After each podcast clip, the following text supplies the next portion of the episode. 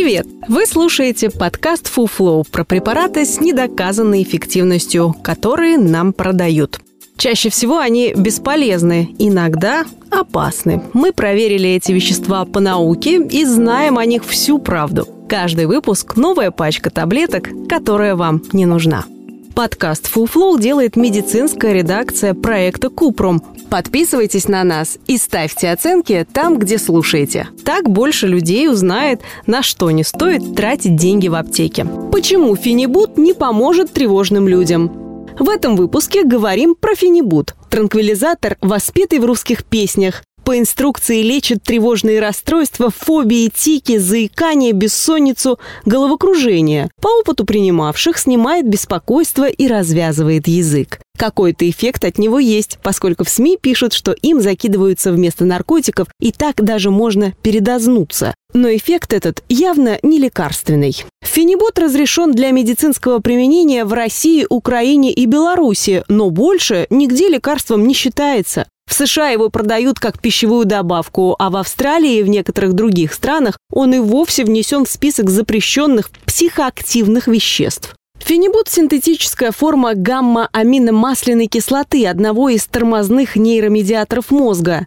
Этот дизайнерский препарат синтезировали в тысяча девятьсот шестидесятых годах российские ученые во главе с профессором Перекалиным. Они добавили фенильное кольцо к масляной кислоте, что позволило соединению преодолевать гематоэнцефалический барьер и попадать в мозг. В свое время фенибут входил в аптечку космонавта. Обычные транквилизаторы плохо справлялись со стрессом, потому что сильно расслабляли. А с фенибутом космонавты и попускались, и работоспособность не теряли, даже наоборот. То есть фенибут не только транквилизатор, но еще и ноотроп, улучшает работу мозга. Отличная реклама препарата, который шестьдесят лет спустя подростки заказывают в интернете как русское чудо-лекарство. Фенибут попадает в мозг и явно что-то делает с ним. Правда, не то, что заявлено в инструкции. Исследования фенибута проводились в основном на мышах, крысах и кошках, а объективные доказательства эффективности у человека отсутствуют.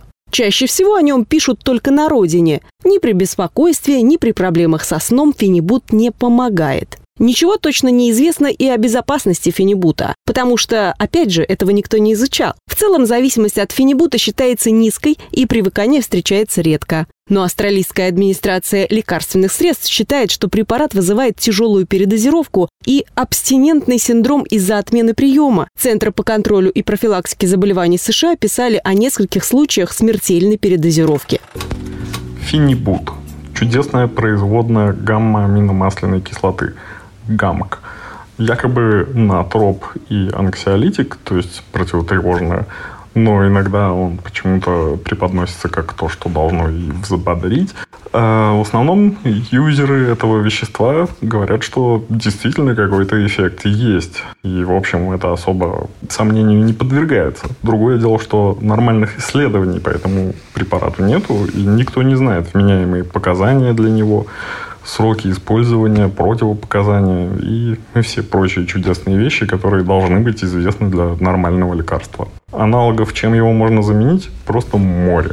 Поэтому применять его особо смысла никакого нет. Это не что-то супер уникальное, без чего невозможно справиться с проблемами в голове или с тревожностью, или там бессонницей. Так что лучше не стоит.